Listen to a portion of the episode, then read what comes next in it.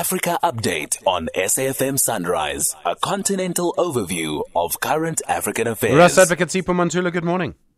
Reflection morning, Stephen and Jumbo Africa to our listeners. What's happening in Sudan? Nearly 200 people dead now, we understand. It's the army and this paramilitary group. Stephen, this is very sad because we are on day four of this uh, impasse that have come out between the government uh, forces as well as the rapid support forces.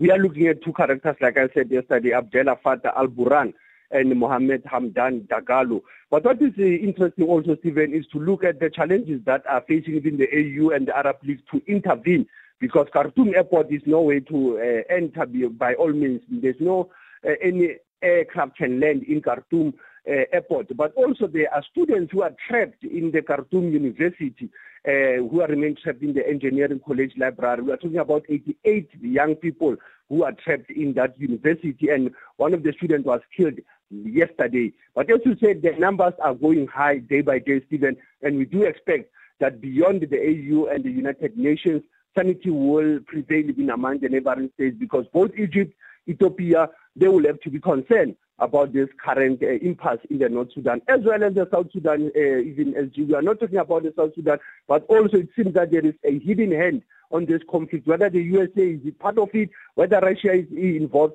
is something that I think it will it will come out clearer during this week. Sure. And Senegal, the appeal trial for defamation against the Senegalese opposition leader postponed.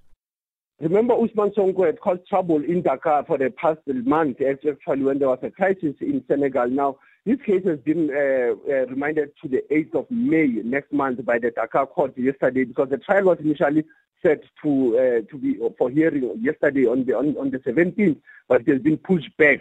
Remember that Ousmane Sonko is also pushing for electoral uh, uh, eligibility. He wants to be part of the elections in Senegal. But it appears that there is this poly, I mean, this criminal case that is coming of forgery that has been raised against him. Now, his lawyers are, are, are still pushing Stephen that that client is still innocent and he has the right to file any complaint against those courts.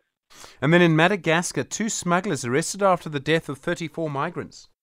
Stephen, these smugglers, I want to link them to what happened at some point when I even reported on Madagascar and the French um, island of Mayotte. These are the two people who were arrested in the rural town of Tarabaria uh, in the north part of Madagascar. Now, when you look at this, it is the issue that the, most of them were used to can smuggle the people outside, the 60 migrants out of the French island of Mayotte, and 34 of them perished SG. And that's how this arrest came through from the uh, gendarmerie of Madagascar in uh, Antananarivo, but going to that rural town of Tarabaria in the district of Hemera in the north part of Madagascar. And then the Africa Continental Free Trade Agreement, and there's a business forum uh, update. The South African Trade, our Minister of Trade, Industry and Competition, Ibrahim Patel, talking about it.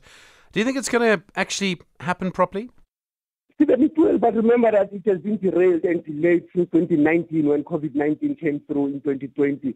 Uh, I mean, in, in 2019, actually. You have 1,200 private and public sector delegates who have been in Cape Town, Stephen, for the past three days since Sunday, and it is winding down. It is ending today. I think the issue of Africa continental free trade, Stephen, it is important considering that what Minister Patel is saying that the legacy of colonialism that has left Africa with a small divided nation state, fragmented market, is the one that has caused us to be lower.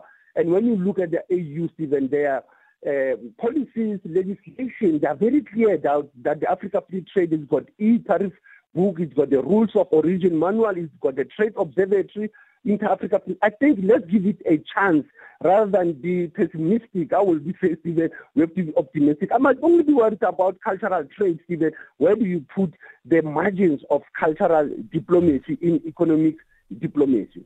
And then in our archives, 18th of April 1982, it's a great archive this morning.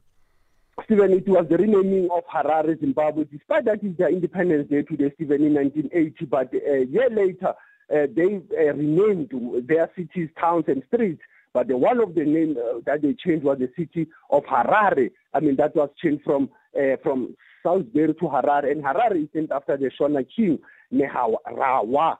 So the name Harare came from Neharawa, who was the king of the Shona in Zimbabwe. So that's how it is important today as we are celebrating the Freedom Month, Stephen, but also we look at our neighbors in Zimbabwe. Trouble as it is with the gold mafia scandal and elections, I think today is a public holiday for them to reflect of what happened in 1980 and 1982. Asante Sana SG, as you are still leading the conversation, SAFM, Station of the Year. Sipho Mantula, thank you very much indeed.